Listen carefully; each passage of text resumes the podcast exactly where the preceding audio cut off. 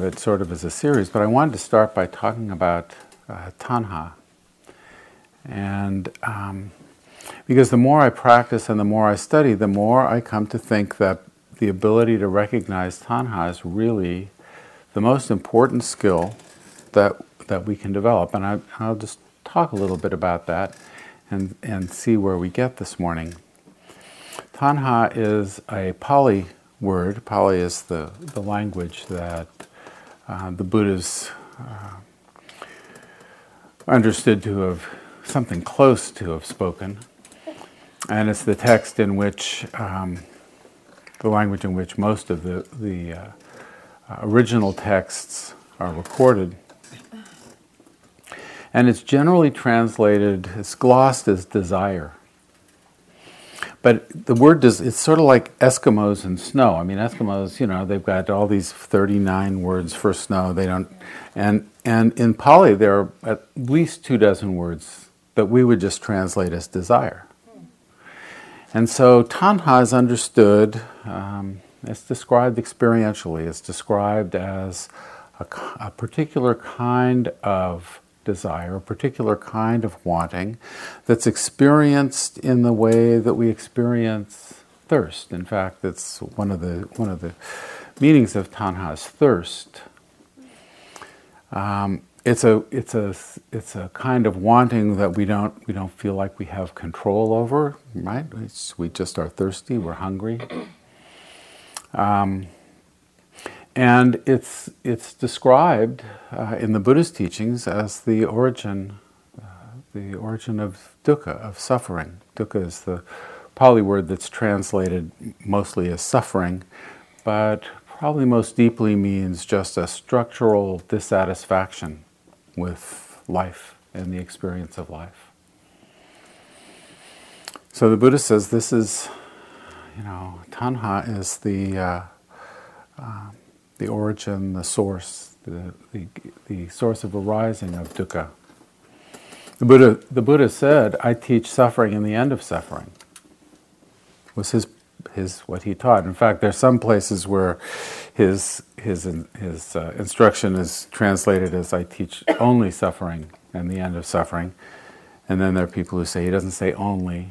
And then there are people who say, I teach only one thing. But basically, dukkha and the cessation of dukkha is the. Uh, uh, so, this is at the heart of what the Buddha was trying to get us to understand in order to free ourselves from this, this fundamental dissatisfaction with, with uh, our experience. Tanha is uh, in the um, in the, in the structure of, of the Buddha's teaching, it comes as the second of the Noble Truths.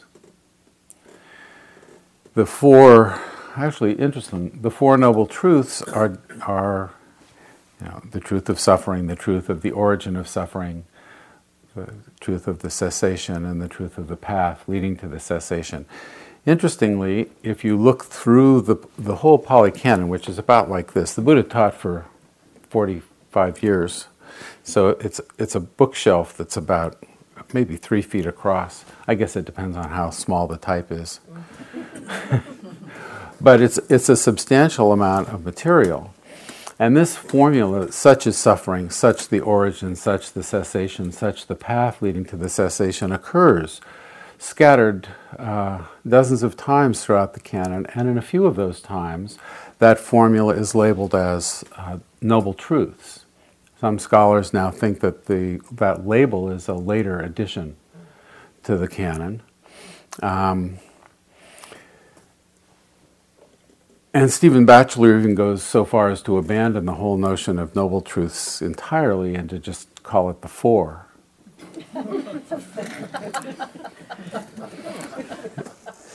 um, I think of it as the four teachings uh, but they're understood generally as the truth, so I refer to them as the truths after giving the, that, you know, 90 second disclaimer. um, and so understanding tanha is to understand its context, the four, the four truths. The first, the first of these truths, the first of the teachings. Oh, let me just say something. Stephen points out that when the Buddha presents the four truths, he presents each of them with a task. So he, he sometimes refers to them as the four tasks. So the first truth, I'll talk about the task and what it is. The first truth is the truth of suffering, or is the, the nature of suffering, the reality of dukkha. And, and it's interesting that the Buddha didn't provide an abstract dictionary type definition. He listed a bunch of experiences that were dukkha. So here, here goes birth is unsatisfactory. I mean, we may not have been there, but the reports are that we all started out by going, no.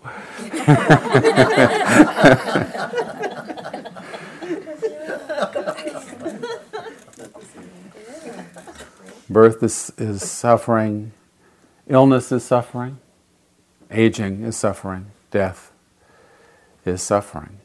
Pain, sorrow, distress, lamentation, despair is dukkha. Not getting what you want is dukkha. Getting what you don't want is dukkha. And losing what you cherish is dukkha It's a pretty fine list. It's interesting to notice that uh, wedding celebrations aren't dukkha. Creme brulee for dessert, not dukkha.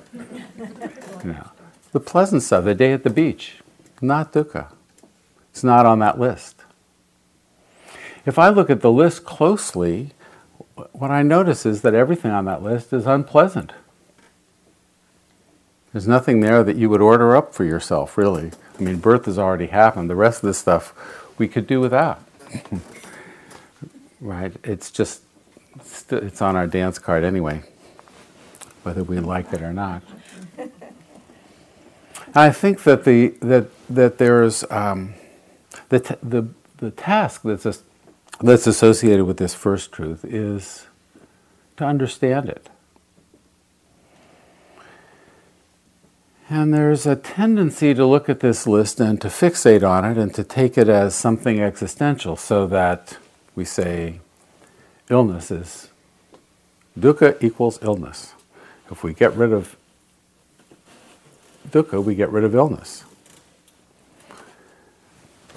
There's a tendency to there's a tendency to to regard these things. The second the second truth is the truth of tanha, is the truth of the origin, sam, samudaya, which is the word that means arising. The, the, the source of dukkha is tanha.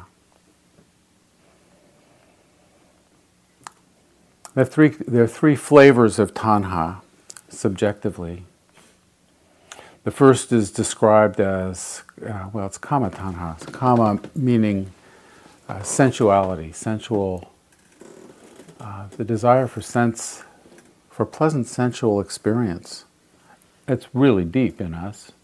We don't wake up in the morning and say, that restaurant was horrible last night. Let's go back.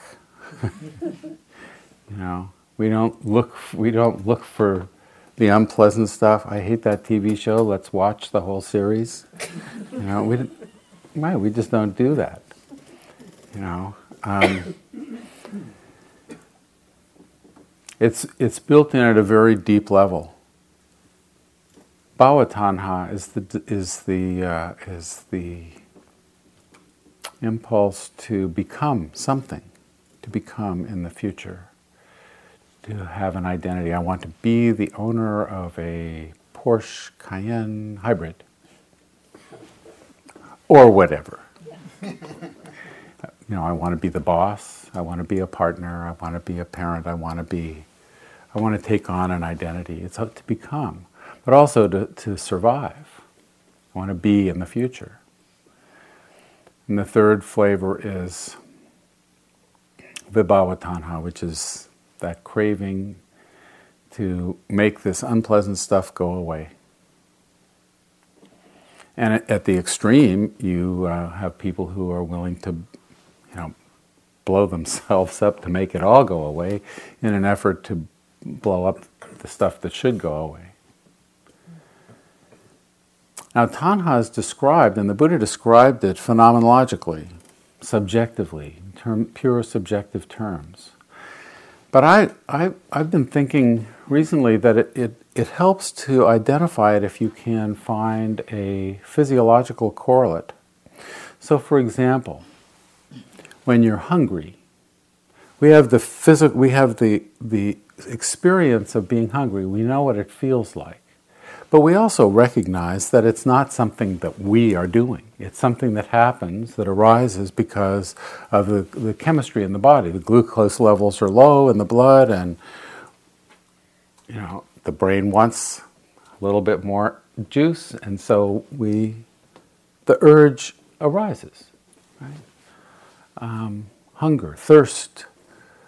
Uh, these are impersonal physical conditions where there is a subjective experience of it, right? So the subjective experience of cold is the experience of the body losing more energy than it's taking in uh, in terms of heat. And tanha, I think of as well, if you if you think about the human organism uh, assuming that evolution is in your cosmology. You 25% of the American public still thinks the sun goes around the earth. I'm sorry? I, I, I, anybody else see that poll? Did you saw the poll? Somebody somebody nodded they saw the poll. Okay, so it's only 10%. um, but over the course of the evolution of life on the planet, every cell, the cells, the, every cell wants to survive. Every cell wants to reproduce. Our ancestors, any any, uh, well, any any being that didn't care about surviving probably wouldn't have lasted long enough to pass its genes on. So we've inherited, wow, what, five to seven thousand generations of humans plus all of the everything back. Survival as an instinct. It's built into the body. It comes with the territory. The impulse to reproduce. Every cell in the body. What a surprise that these are very powerful energies. And we know what the, what the uh, subjective experience of these things are.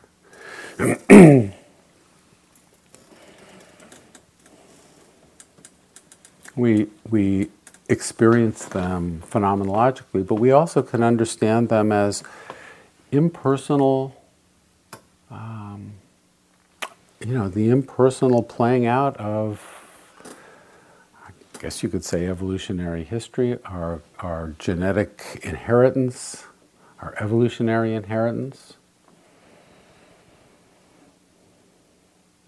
Tanha is the, the subjective experience. I find it helpful to think of it this way. Tanha is the subjective experience of this evolutionary inheritance. Experience that is pleasant if you didn't care whether your experience was pleasant or unpleasant, you're likely to damage yourself well before you can pass on any, any genes. Uh, just because you wouldn't care whether getting hurt or mangled or destroyed would be, but pain is a, suggests, you know, we, we withdraw from pain, from unpleasant experience from pain, sorrow, distress, lamentation, despair. We don't like the not getting what we want. Not getting what we want and the getting what we don't want. we don't like it. But often we think, I shouldn't be doing this. But this isn't anything that we are doing. It's sort of, it comes with the territory.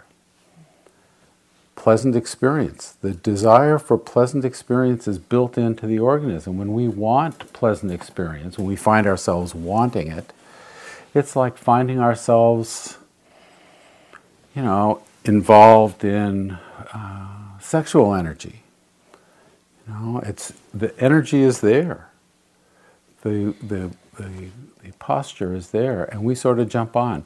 Uh, in in um, Tom Wolfe's book, I Am Charlotte Simmons. Anybody read that? I know it's one of those books that you shouldn't drop on your toe. It's like that big.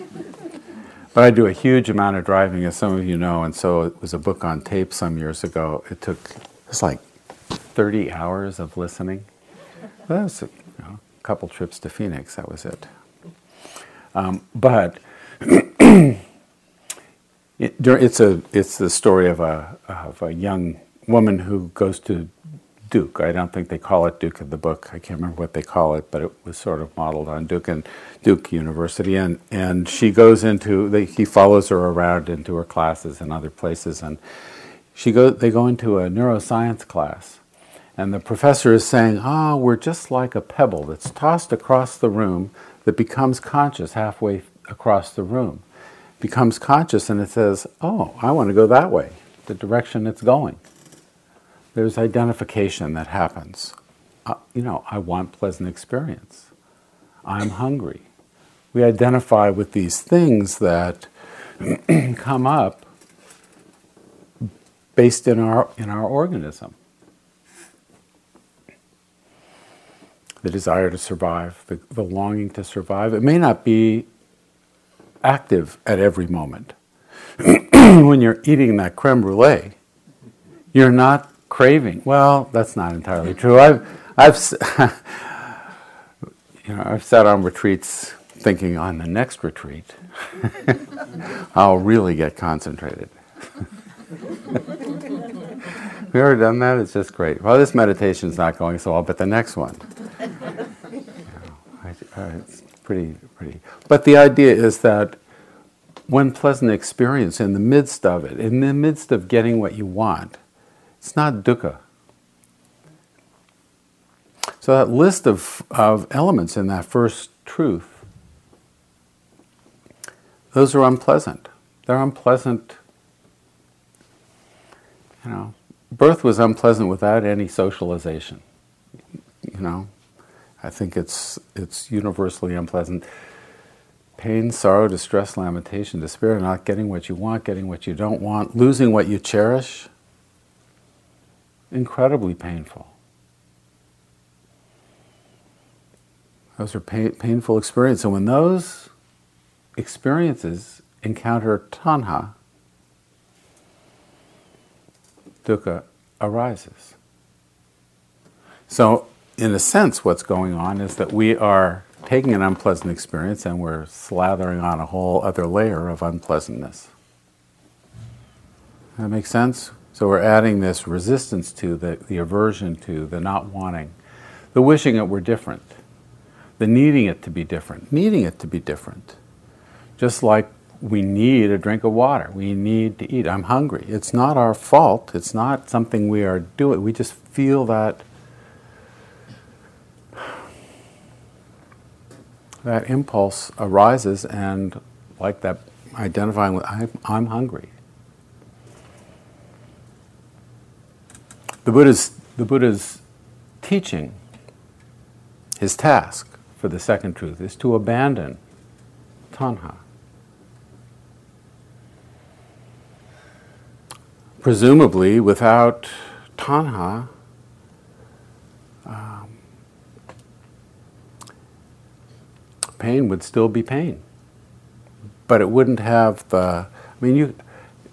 I've I've sat meditation and my knee starts to hurt and I start thinking, hmm, that's maybe I should move. Oh, if I don't move, I won't be able to get up. I know I have to, you know. And the story goes on. I'll be crippled for life. I, I sat next to some woman who couldn't sit during a retreat once because she pushed through the pain. And am I pushing? there's pain in my knee, and now there's pain in my head. So tanha is to be abandoned. It's the second of the teachings, the second truth. The third truth is pretty interesting too. Third truth is described as well, the, the Pali word is nirodha, and it means cessation. And if you look at the text, it's pretty clear that the cessation is the cessation of tanha. So the four truths about the cessation of dukkha is about the cessation of tanha. The origin, what turns aging into dukkha is the not wanting it. Now that doesn't mean that it's any less unpleasant. But we add a, when we add a different layer, that layer of needing it to be different. We go for the Botox, we go for the whatever. Um, the word nirodha translates as to plug up the leaks, to stop the leaking.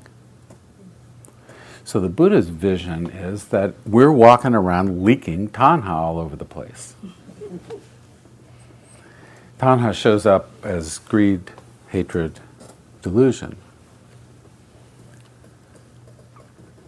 I'll talk a little bit about that probably next week or the week after. So the cessation of tanha is, is what the Buddha is teaching. I teach suffering and the end of suffering.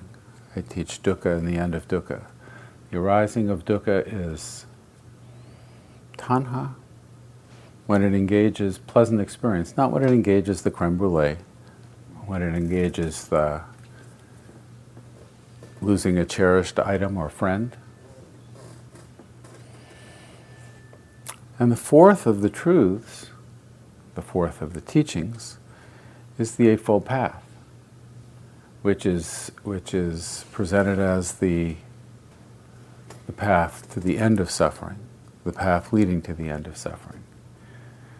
I actually think of it as the way of being without dukkha.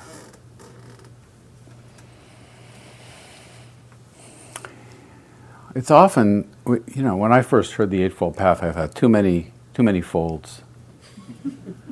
I couldn't remember them, you know. And then they came along with the twelve links of dependent origination, the seven factors of awakening, the five, you know. But eight was just too many, and and I was hoping for, you know, cut to the chase. What's the what's the one? What's the one for? Well, abandon tanha. But the Eightfold Path, there are eight elements.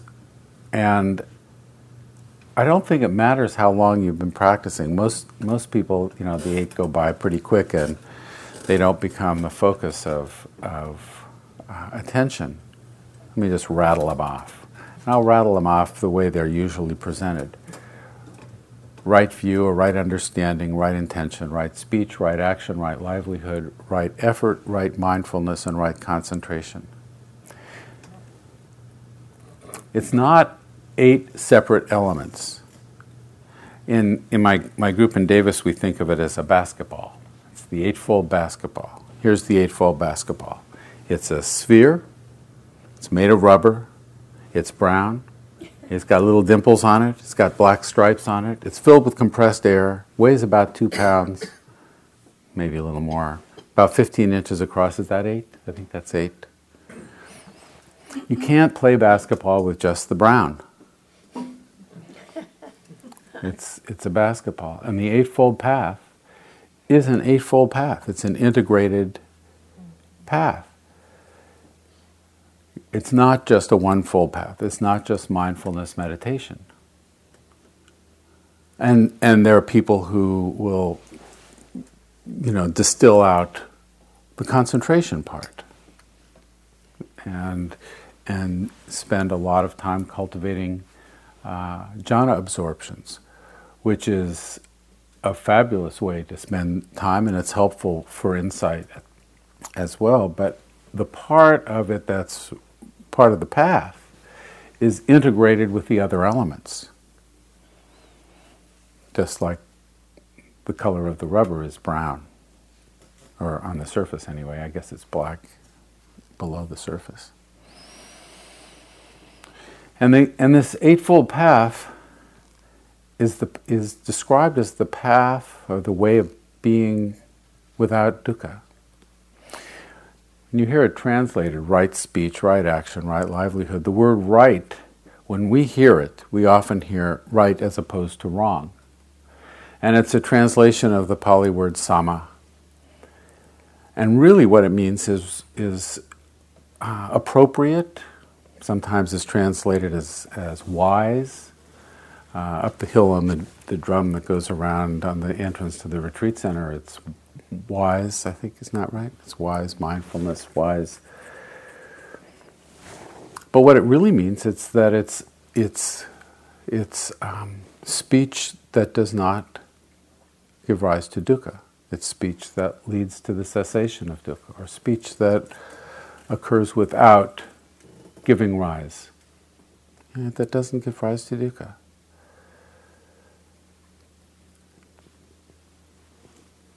So that's, that's what samma means. So even when you say right view, right understanding, it's the understanding that doesn't give rise to dukkha.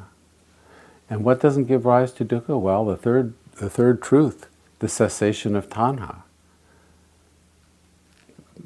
the abandonment of tanha is what the Buddha says we're supposed to do with that. So, right view Right understanding is the understanding that enables us to not take the bait that comes with tanha. Tanha works, our wanting stuff happens this way. Our mind seems to work this way. Just check and see if this works for you. It's like a moth in the flame. Ajahn Jumnien threw this out, I don't know, 15 years ago when he was here, and it's just, it's just, it's been a flame for me. Um, the moth sees the flame, the object of desire. It's bright. Everything else is dark. It's all it sees. And it flies right into it. What it doesn't see is its own compulsion. It's focused on the thing, on the object. It doesn't see its own compulsion. Mindfulness practice gives us, provides us the spaciousness to be able to see the whole field, to, to take in the whole field and see that ourselves. But when we are when we are when we are looking at that flame, whether it's that Porsche or whether it's whatever it is, it's the promotion, it's the you know the social policy, or you know whatever whatever the object of desire or the object of aversion.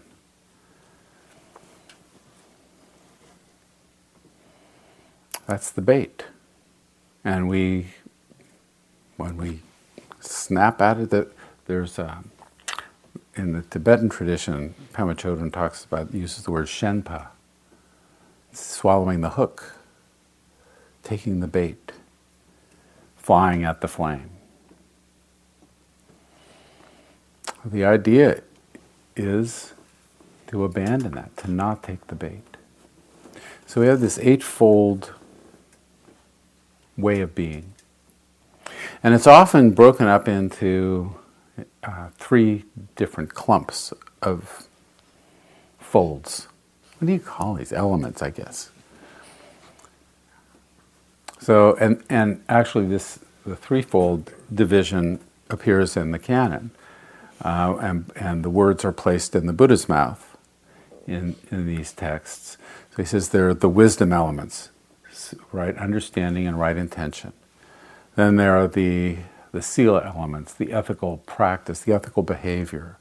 Your life off the cushions, right? Speech, action, livelihood. And then there are the samadhi elements, the meditation elements, which are right effort, right mindfulness, right concentration. It's interesting that uh, the path has so the, the, there's one mindfulness element there's four. Intention speech action livelihood behavioral elements. Uh, you could break that eightfold path down into if you were a, a, a sociologist or an anthropologist you could say belief in you're treating it as a religion beliefs and practices. So you've got a twofold, two divisions. You've got right understanding, you've got the beliefs, and then you've got speech, action, livelihood, effort, um, mindfulness, and concentration. So you've got beliefs and practices. But I actually prefer to, I, for myself, I, I, I break it into uh, uh, four, four clumps. I, I recognize right understanding as a separate,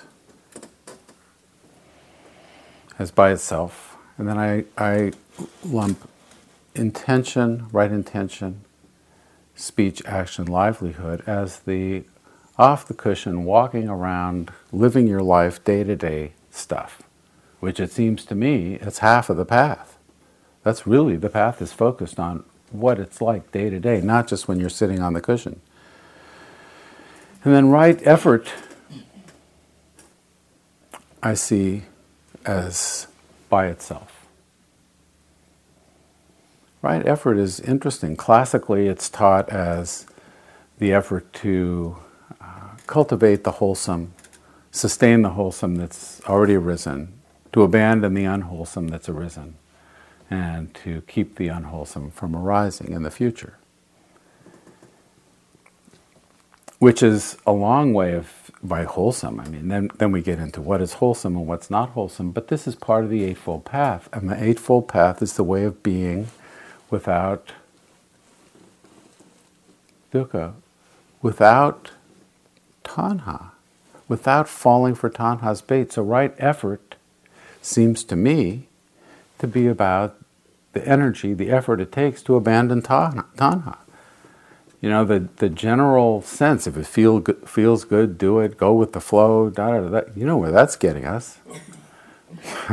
that's how we live our life. You know, go with what's pleasant. You know, if it feels good, do it.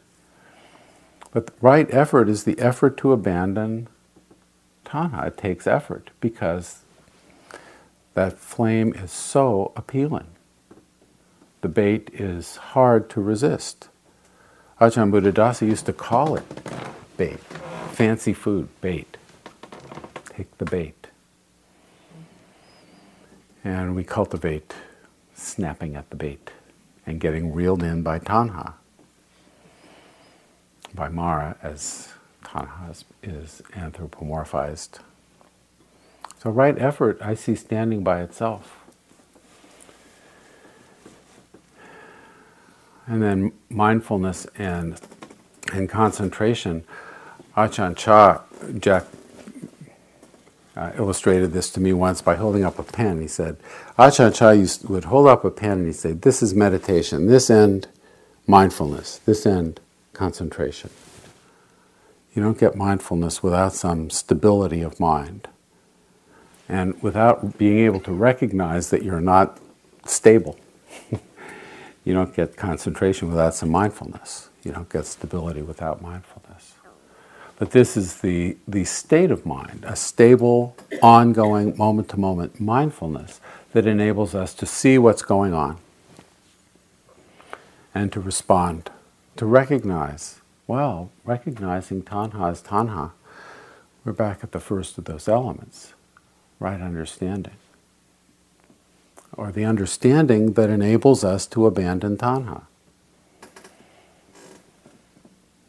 We, if our understanding is that we are going to make ourselves happy, that we are going to satisfy ourselves by getting what we want, by chasing our dreams, you know, the cultural, if, we, if that's what we think, then we're going to be dissatisfied. If we have that understanding, that's probably, well, you know, that's how we live our life. Isn't it how we navigate? We look for what we want and we, we try to make it happen. That's, you know, and uh, I always think of Dr. Phil and how he would say, How's that working for you? you know? And the understanding, right view, right perception, they're all, it's the, it's the way we regard the world. And this is also, um, makes sense to me in terms of our, of our evolution. we have this incredible computer, this, this incredible processing power that enables us to be, as organisms, very successful on the planet. And it, it works by enabling us. I mean, I can outsmart my dog because I can think. I, you don't have to think much ahead of your dog. you know. and, and you hold up a treat, a flame, a bait, they're totally, totally gone. Well, unless they're chasing a rabbit. That's a brighter flame. But still, it's easy to outsmart your dog because we've got some conceptual capabilities. We've got the ability to abstract and to plot and scheme in the service of tanha, in the service of surviving, in the service of creating, in the service of creating experience that's pleasant, or in the, in the, in the service of the intention to create. And so, right understanding is classically described as understanding the Four Noble Truths, understanding dukkha and its origin, dukkha and its cessation. And the distortions of perception, the distortions of view, of understanding, right understanding, it's just what do you think is going on? That's your understanding. What's happening? And it includes recognizing a pen, it includes narrative and story. What's going on politically? What's going on historically, globally? Global warming is a narrative. right? Right understanding the Buddha, Buddha pointed out that the distortions of perception, the distortions of understanding, are essentially not seeing impermanence. We understand about impermanence, we know about impermanence, but it's viscerally not, you know. so we say, Yeah, I understand impermanence. Oh, I broke my favorite mug. you know? I just lost my whatever. Things things change people change. And we get bent. We don't recognize anicca dukkha. We, you know, and we, we look for satisfaction in things that are inherently incapable of providing it because they're impermanent. There's nothing we can't. If you got everything that you wanted, if the world were organized the way you wanted it for one second, it's all downhill from there. there's, there's no coming back, you know, because it's going to change. So it's it's not notice. It's not knowing that stuff viscerally. We know about it. There's a difference between knowing about and knowing it, I know about how to hit a curveball, but I couldn't hit my son's curveball when he was 12. It was embarrassing because I was sure I could. you know. Keep your eye on the ball. What's so hard about that?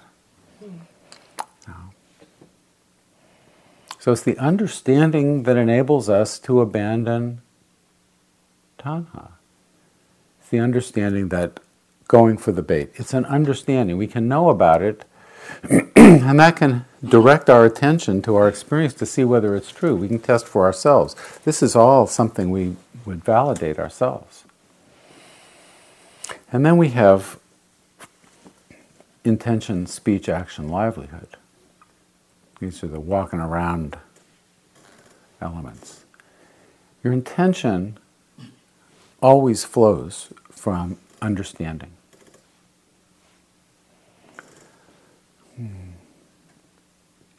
If our understanding is that things should be a particular way, then our intention is going to be in the service of making it that way. we want things to be secure. We want we don't like this impermanence business. We don't like the big impermanence particularly. We don't even want to talk about it. We don't want to think about it.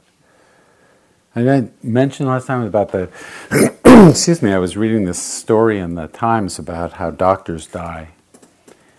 And uh, it turns out they get themselves to hospice a lot quicker because they've seen it.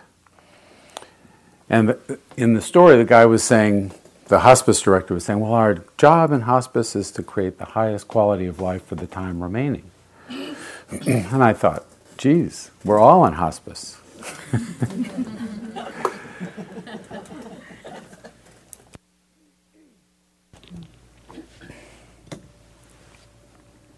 oh, we, we, we don't like to think about it that way. I'm going to live forever or die trying.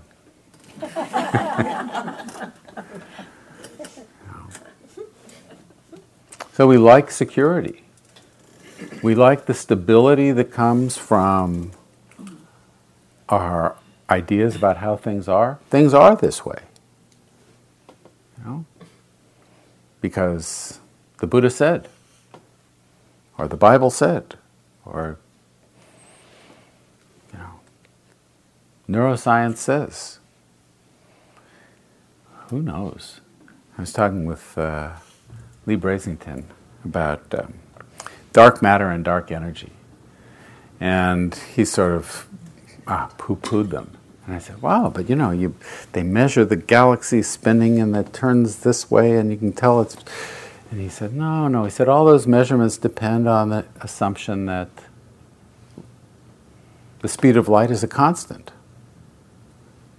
I went, "Oh, yeah. Oh, who knows? Of course, it's a constant, isn't it?" Yes. Yeah. Yeah just like for my dog, I've been a constant, pretty, pretty much. Although, um, so our intention is to make things stable. If our understanding is that by making things stable we'll make ourselves happy, then our intention will be to make things stable. If we think that the way things will be better is if everybody understands live and let live. You know, then we'll act, we'll act on the basis of our understanding. The unskillful intentions are classically uh, listed as um, greed, ill will, and cruelty. And we don't think of ourselves as being cruel, usually. But we often wish unpleasant experience upon another. And I, that's my interpretation of, of cruelty in this sense. And, and we use it. You know, if you don't get the car back by 10 o'clock on Friday, you can't drive it for, you know, we're threatening unpleasant. Yeah, perhaps that's what the Buddha meant by cruelty. The skillful intention, skillful intentions, often is described just simply as renunciation. Renunciation of what? Guess. Tanha.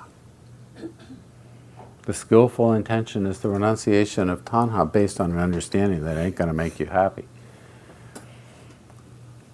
It's also described often as the, the Brahma Viharas.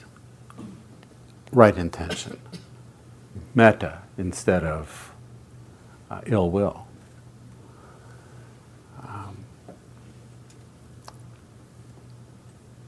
equanimity, compassion instead of cruelty, mudita.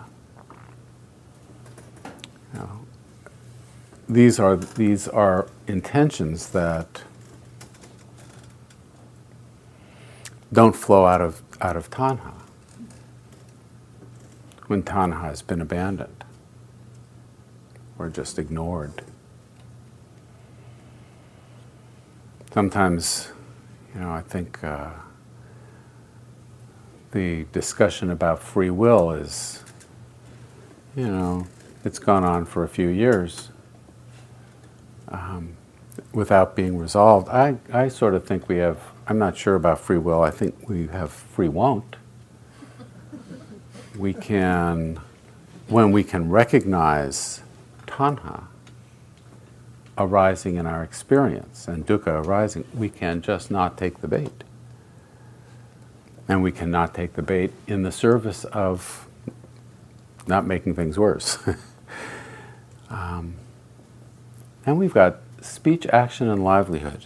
And these are the elements that are usually formulated in terms of the precepts. Precepts, you know, that are usually the, the five precepts that the Buddha that the Buddha prescribed that uh, uh, and I'm, the shorthand is don't kill, don't steal, don't engage in harmful sexuality, don't speak falsely, and no drugs and alcohol. These weren't the Buddha's ideas. The first four were the same vows that were made by the Jains, the Jains at the time. So these were sort of ambient in the culture. And, and often right speech is taken, or not speaking falsely is taken as a, in a fundamentalist kind of way, don't lie. But really, right speech is speech that's in the service of abandoning tanha, of not making things worse. It's not necessarily finessing the truth. You know, if Anne Frank knocks on, if Anne Frank, if the Nazis knock on the door and ask for Anne Frank, you say, if they ask, is she here? Do you say, what is, what depends on what, what do you mean by is? You know, that didn't work for Bill Clinton. Not going to work for, for Anne Frank. You know. Or, the, or I, think I told the story about my friend who works in hospice, and I've been working with this woman who, for several weeks, and they'd become close. And on the morning that she was to die, she looked at my friend and she said, I know you're a Buddhist, but you do believe in Jesus Christ and the resurrection, don't you? And Lynn said, Of course. And she said, You could just see the woman relax.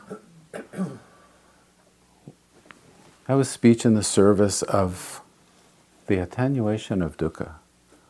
It's not a fundamentalist kind of thing. You know, each of those precepts you can, you know, not taking what's not freely given, no drugs and alcohol to the point of heedlessness, isn't that the essence of hospice at the appropriate time? So it can be kind, it can be, it can be compassionate taking what's not freely given. If somebody's drowning and you got a somebody's rope in the back of their truck, do you wait until they come back to the truck to ask, or do you just take the rope? No. The litmus is the attenuation of the abandonment of tanha. Speech, action, livelihood. So the Eightfold Path is a path it's a way of being without falling for tanha's bait. And tanha's bait is pretty pervasive. And it comes with the organism. And we identify with a lot of it and we judge ourselves. Oh, I shouldn't be wanting this, I shouldn't be. But really, the body is doing it, the organism is doing it. Our genetic inheritance is our evolutionary inheritance is the culprit, we just jump on, like the, the consciousness with the pebble. You say, ah, yeah, I'm hungry. I'm hungry? Hunger. Hunger. And we add the I'm in there. But I'm is not such a bad, it's not, I mean, it may be a delusion, but it's not a mistake. In order, I, I think of this consciousness sort of like the GPS, you know, in, in your car, you know, and it's got this map Right? Shows you where everything is. And that's, that's our map. It's all the stories, it's our understanding. And usually, you know, we depend on our, we cling to our views. This is the way things are. Because if we walked into a, if we walked into a, a room and we, with complete beginner's mind, it's like, what's going on? What is it? What is, we don't even know what it, to know what a chair is or a person or so we, we bring our understanding with us, the map. But the map only works if you've got that little blue dot there that shows you where you are so you know how to get from here to there. And that blue dot is the self. It's the, it's the fabrication that enables us to engage conceptually and be so powerful uh, survival machines on the planet. It's, it's, a, it's a virtual self, it's a virtual dot. And we think in terms of cause and effect. Whether cause and effect actually is in the world the way we understand it that's the way that's the way we think. Tanha comes brings all that our our inheritance, our biological inheritance brings all of that with it.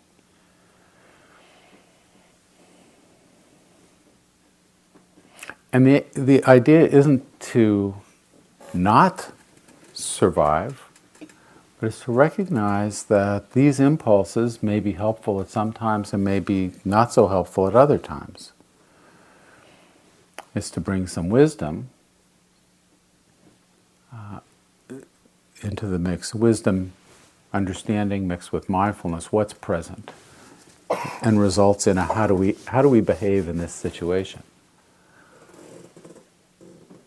The Eightfold Path is both a path to the cessation of dukkha as well as a way of being. It's the goal and the path. And I find that understanding tanha as something that's organism based, that's based in the, the you know, evolutionary history, and that dukkha is when tanha engages unpleasant experience, that first truth. I find that it enables me to observe more clearly because I don't take, it's not my fault, I'm just watching what's happening here. Now, I don't need to blame myself. My mind is wandering during meditation. How come I can't? I've been meditating for 30 years. I can not how come 40 years? I've 50. I, my mind wanders. The mind wanders. The mind is checking things out just to make sure that everything's okay. It's part of the scanning the environment. You know, this stuff, hap- stuff happens fast. When somebody cuts you off on the freeway, you don't say, "I think there's someone moving, and I'm going." Uh, the right, the right decision here would be to apply my foot to the brake and press with so many foot pounds. You, the foot just hits the brake, and then the adrenaline kicks in, and then the finger goes up.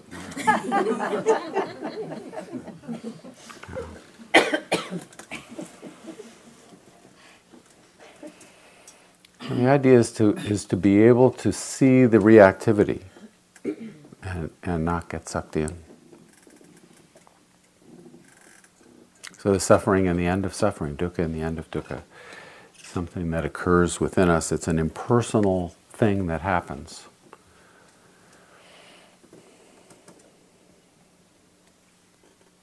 And seeing more clearly, seeing, you know, leveraging with a slightly different perspective, I find is really is helpful.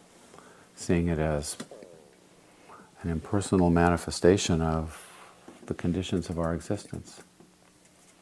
I mean, after all, our existence, this life just happened.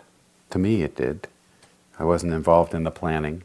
Maybe one of you guys was. Oh, good. yeah. So let me let me uh, just pause. We got a minute or three. In case there are questions or comments or thoughts or disagreements, please. Would you tell us all four of the tasks that go with the four? Yeah, to understand dukkha, to understand dukkha is the first task. The second task is to abandon tanha, to realize nirodha, realize cessation, and to cultivate the path. Those are the four tasks. Please. Can you explain uh, tanha that um, uh, is greater than one's needs? Well, that's really interesting. There's a there's a wonderful little story about how the Buddha was sitting in med- in the in the suttas. He's sitting in meditation, and the thought arises: I'm an awakened one. I could uh, I could be. A, wonder if I could be a ruler, a king, and rule without causing pain and distress. He said, Of course, I'm. And then Mara shows up, the personification of, of temptation, shows up and says, Yeah, you're an awakened one. You could, you could turn Mount Everest into gold if you wanted. You've mastered all the, the worldly dharmas, you've mastered the, the, the iddhipada, the powers. You could do anything. And then, then the Buddha comes too again. He has that little diversion. And he says, You know, even two mountains of gold wouldn't be enough. We want more than our needs. What we need as a rational, conceptual thing is not the way the organism is, is designed. The organism is designed for more, more, more. Because those organisms in the past that were more compulsive, more obsessive, they were more likely to survive. So we inherit that that on and on and again and again and again and more and more and more, even when we don't need it. It just comes, it's the genetic inheritance. How does it get so twisted into, you know, like wanting to be more fashionable? Ah, because, because what enables us to succeed in our social environment is to be is to is to not be smacked around by adults first and then friends and then etc. So, and it, and it helps us if we are in a position of some, well, I hate to use the word power, but the ability to persuade others to do things, to get others to do things through various means, either threat or, or reward. It, it helps our survival. And it's just built in. Those of us, those of our ancestors who said, ah, enough of day's work, I think I'll lie out here in the sun, they were lunch before they were fathers or mothers. That's that's my understanding. So, yeah. How do you integrate these teachings into a professional career when you are given a role and goals and people to lead, and you can't just say, "Oh, well." Mm, well, you can, but you probably aren't in that career for very long.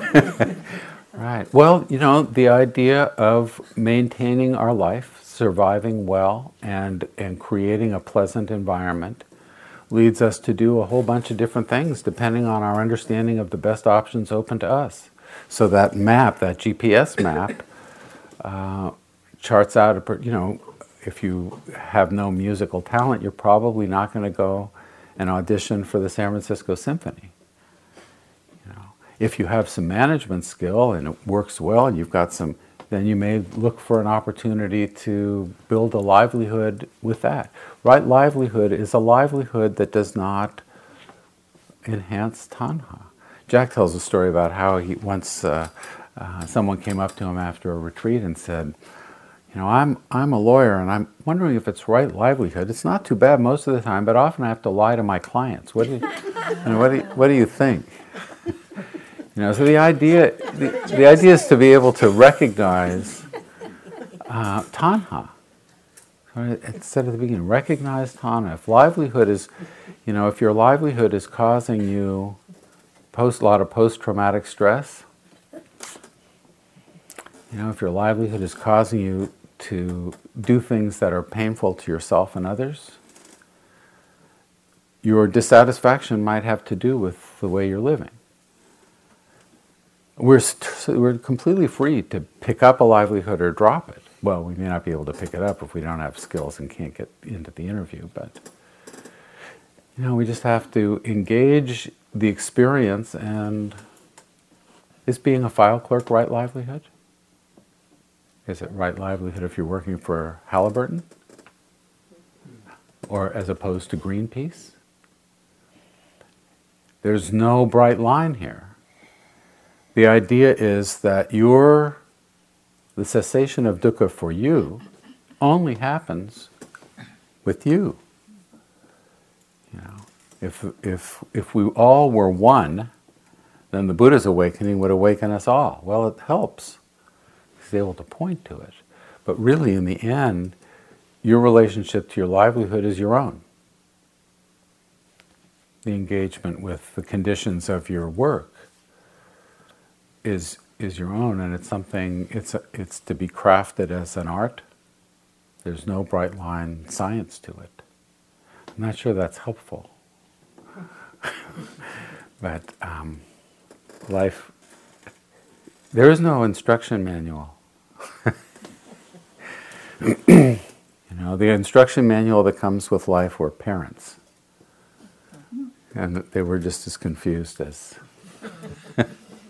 as, as we are. So the Buddha is saying navigate in terms of these four teachings and use that to, to help yourself live with less stress, with less dissatisfaction, with less suffering. Yeah. Is the second task of abandoning dukkha similar to letting your thoughts just go by? Yeah, you wouldn't take the bait. Abandoning tanha, just don't take the bait. You see, that's oh, that's that's a Porsche Cayenne hybrid. I mean, it's not that they're not there, but eh, you just don't. Right. He says, regard these things like the, a royal chariot. Beautiful. As a museum piece. Lovely. But to need it, to want it, to make it me and mine, you know, it's going to be, it's going to lead to, uh, certainly to stress. You drive off, off the, the lot and you get dinged by the, by this guy who's cutting in on you. The next thing you know, this was this is going to be a great moment, and my gosh, it's agony from the start. So yeah, letting go, and it's something to it's something to practice that you can get better at. Yeah. When Last last of- one. When you speak of spaciousness, Uh huh. can you tell me what you mean by that? I just mean, um, I'm talking about a, a, a posture, a mental posture that allows everything in, that doesn't, that doesn't focus on a particular object to the exclusion of other objects, that's open to the experience that's present, to be as near to the experience that's present, both subjectively in terms of your perceptions, your, you know, the, the, the skandhas, the experience of body, perception, volition, feeling. It includes it all. Consciousness, all of it is, is, is, can be present. It's just an openness. Dukkha, what's the physical feeling of dukkha? Contraction, a little bit of contraction. It's the way we re- relate to unpleasantness. Maybe we push it away, but that dukkha is contraction. What happens when you meet something pleasant? Open. It's just a little bit of relaxation. This doesn't, you know, this is it's very subtle, and you but you can notice it. The spaciousness would be noticing the relationship to the pleasant and unpleasant. It notices not just the flame, but the compulsion to fly into it. And if you notice that compulsion, you can say, been there, done that, got the t shirt, got the coffee mug, got the scars to prove it. You know, and sometimes we can't help it. I, you know, I, I remember buying a, an Apple Newton and walking across the floor of the Moscone Center saying, "Oh my gosh, I can't believe I'm about to spend, I don't know, seven or eight hundred dollars on this thing that, you know, still in my closet." I just focused on it, and all I could do was, "This is what it feels like. I'm, I want it." You know. So spaciousness is noticing not just the flame, but the impulse too.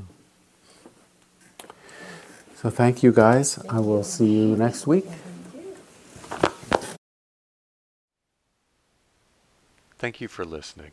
To learn how you can support the teachers and Dharma Seed, please visit dharmaseed.org slash donate.